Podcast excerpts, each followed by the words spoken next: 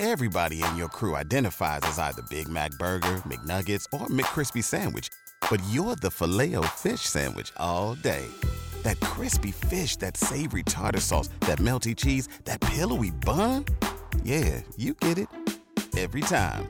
And if you love the filet of fish, right now you can catch two of the classics you love for just $6. Limited time only. Price and participation may vary. Cannot be combined with any other offer. Single item at regular price. Ba da ba ba ba. I guess they needed change.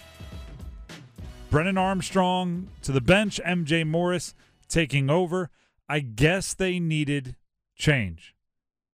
But I want to emphasize, and it's important to recognize that MJ Morris is stepping into a situation that isn't ideal for the quarterback.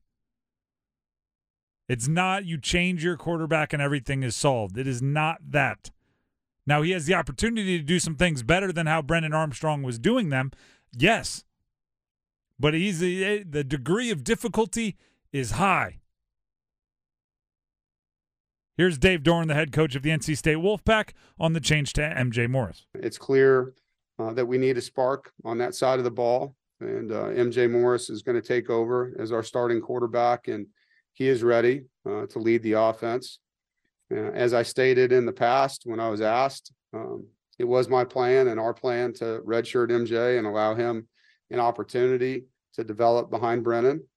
Uh, but plans sometimes need to change, and uh, the time is now because it's what's best for our team. It's a a shame that this is what they had to do to get a spark. Because I, I get it, right? Uh, later on today, we're going to air uh, a conversation between myself and, and Mike Glennon, uh, the, the former quarterback for NC State. You can find it everywhere. Pack Therapy, it's a podcast. Find everywhere you find your podcasts. Um, but one phrase he uses is, I understand it, but I don't necessarily agree with it. Like I understand why a change is necessary. You can't look at that defense and say, ah, keep doing what you're doing. Maybe we'll figure it out over here, maybe we won't. Like you need to show them that you're trying. You you can't just have Brennan Armstrong continue to build uh, or or deteriorate his fundamentals based on the situation. Right? We've seen many times at the beginning of the day, he might be making his way through progressions. By the end of the day, it's one guy and run. Like we you can't do that. However, most of the time, usually, when a team needs a spark, they don't have to do something this drastic. They can draw up a couple big plays. They can uh, draw up a trick play. They can do interesting things. They can give a, you know, a kick returner type guy a chance to get in space. It's about the play calling to me. Do you know what the very first play of the game was for the NC State offense this past weekend? a designed run by Brennan Armstrong for four yards. This was not him scrambling. This was not him dropping back, not liking what he saw in running. It was a designed run for a what I consider a pocket passer. He's faster than you give him credit for, but when he's at his best, he's distributing the football. 10 carries for Brennan Armstrong in the first half alone. How unreal is it to bring in a pocket passer passer, excuse me, ask him to be the leading rusher on a Power 5 football team and then when the offense isn't cranking, chant for his backup, which is what happened. Oh, by the way, the most experienced running back on the group did uh, leave the team after 3 games. Second drive. Let's look at this play calling a little bit further. Second drive of the game. They get great great field position. Why? Because Louisville ran a fake punt and it worked, but it was called back for a penalty. And then the punter, who obviously was shaken because he was out there, he wasn't out there, he's out there, he had penalties, shanks the punt. You take over at your own 45 yard line. You get a little bit of momentum, right? That kind of you know, you know the the adrenaline you get when you feel like you you dodged a near death experience. Right? I'm talking like a roller coaster type high. You kind of had that, right? Because they pulled off the fake the, the fake punt, but it got reversed due to the penalty. You take over momentum, and I'm going, ooh, I'd like to see a shot here. I'd like to see something deep. What did they do? They did take a shot. Well, what shot was it? Fake wide receiver screen, Concepcion releases up forward. It was the same thing they did the week before when I was praising them for their play calling. I need creativity, not last week's creativity.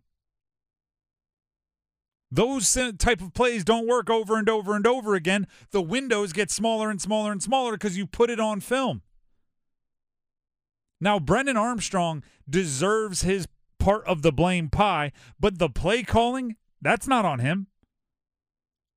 The leaning on the quarterback so much as a rusher, that's not on him. The fact that he's had any success with it, you could say, is on him. But but the actual dependence upon that part of the game is not his thing. And by the way, MJ Morris, it's not like you're bringing in Anthony Richardson. He's not a guy that when he's playing his best is running all over the place.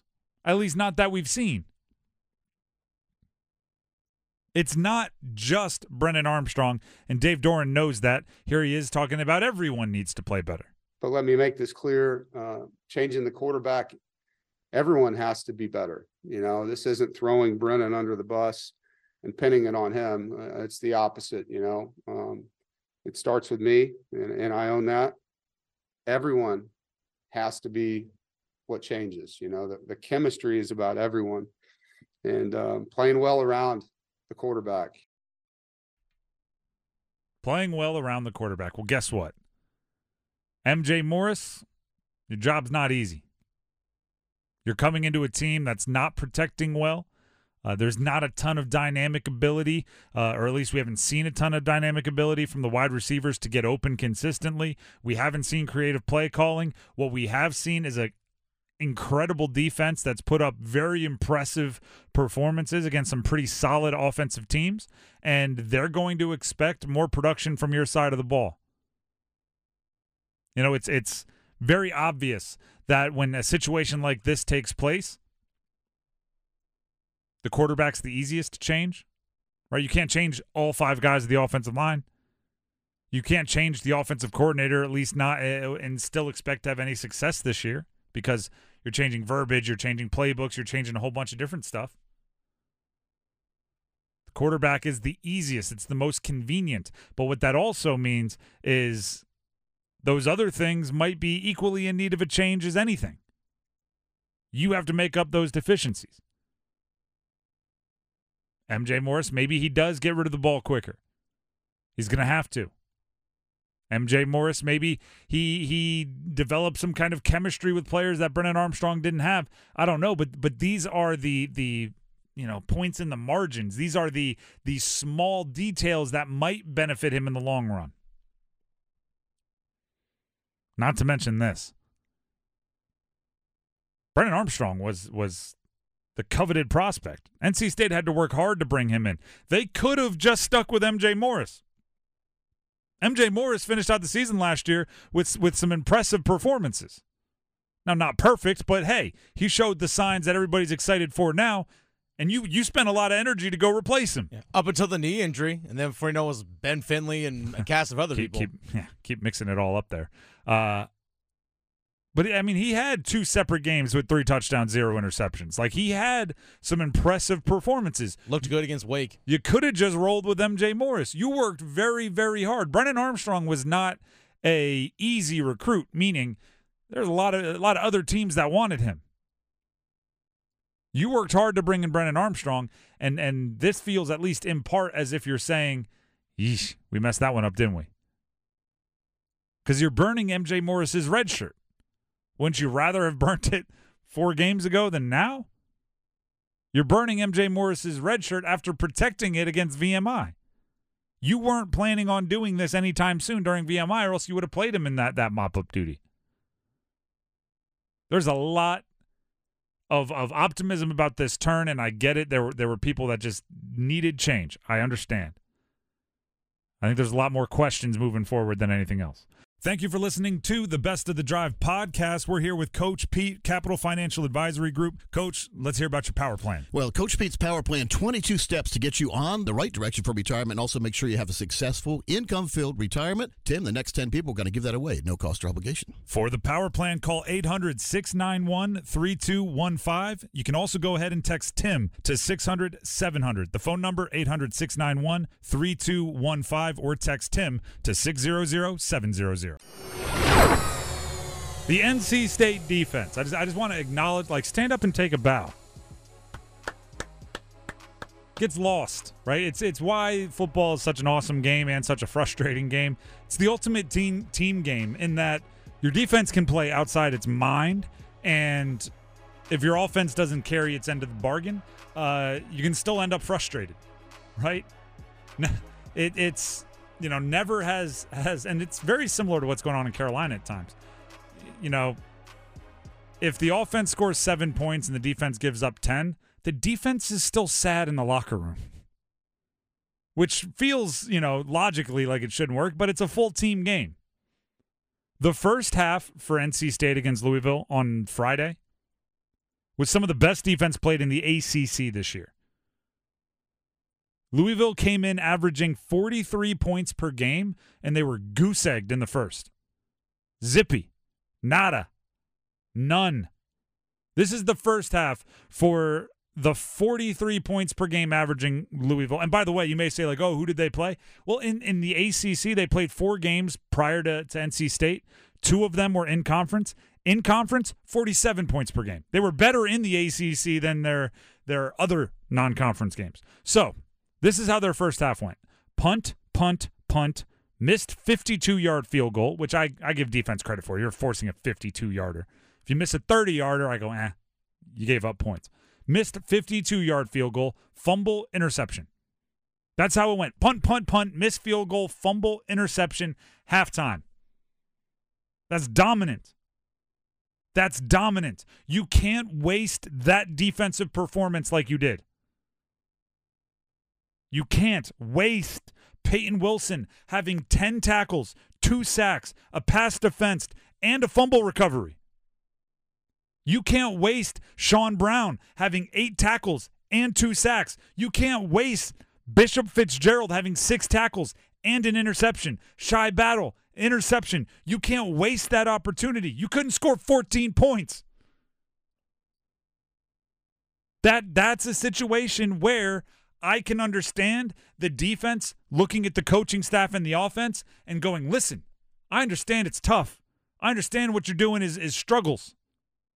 But at the same time, I need to see you do something, right?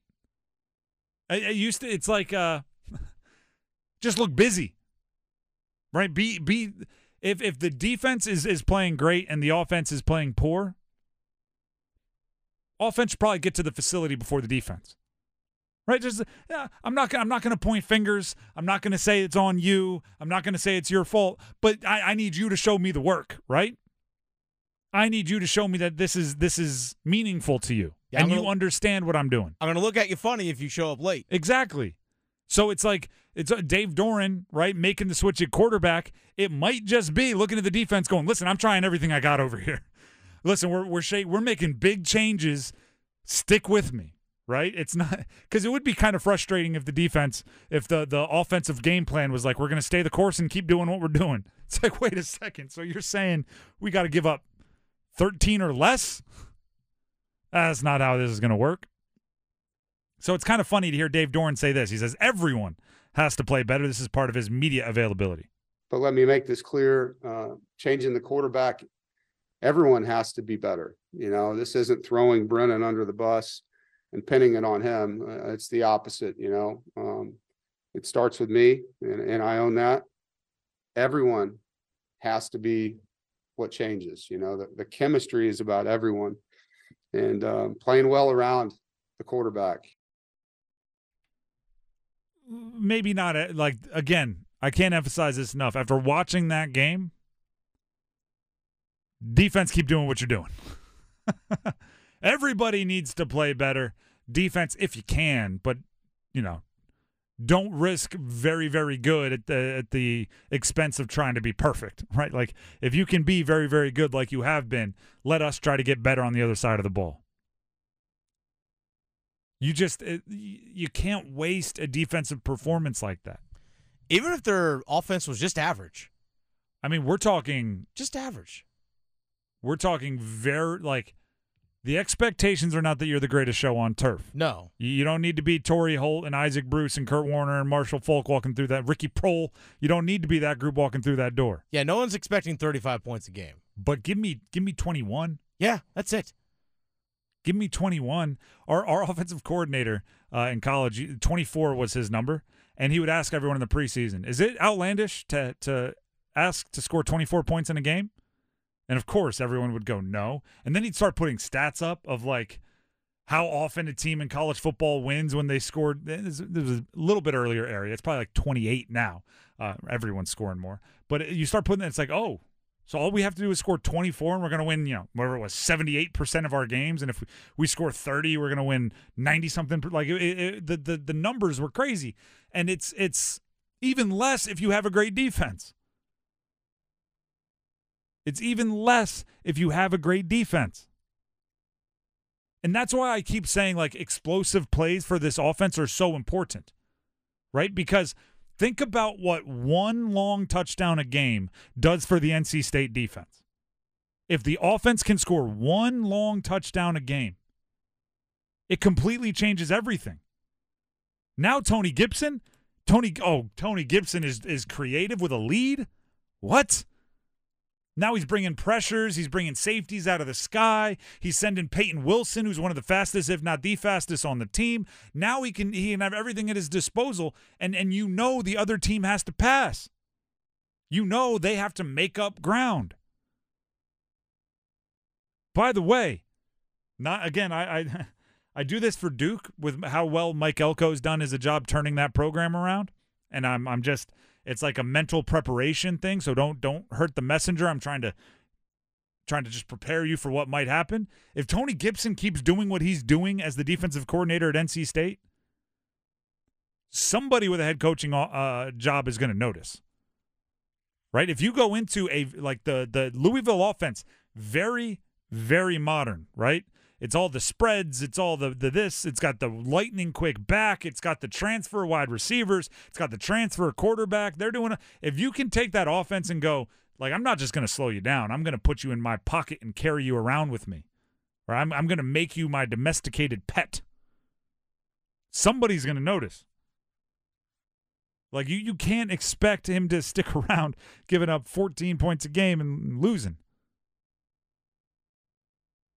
By the way, I just want to repeat those stats one more time because they are bananas. Uh, Payton Wilson, 10 tackles, two sacks, a pass defense, and a fumble recovery. That's a good day at the office. It's a great day. And, well, the, act like you don't kind of expect it from him at this point. It's it's one of those things like, wow, it's a great day, but at the same time, it's like, oh, he, he did it again. Yeah, exactly. Yeah. It's like TJ Watt getting two sacks. Oh, okay. Yeah. I mean, it, it really is. And it, it probably downplays like what Sean Brown and Bishop, Fitzgerald did at safety, where that was the position I was concerned with because both of them had been banged up. Other safeties and, and their depth chart are, were, were held out. Like between the two of them, they had 14 tackles, two sacks, and an interception. Now that's a little downplayed after you just read Payton Wilson's stat line because you're like, wait, two guys combined for that? That's just a one. This is one Payton Wilson. But those two guys stepping up like that is so baller. You can't waste that performance. That's what I keep coming back to.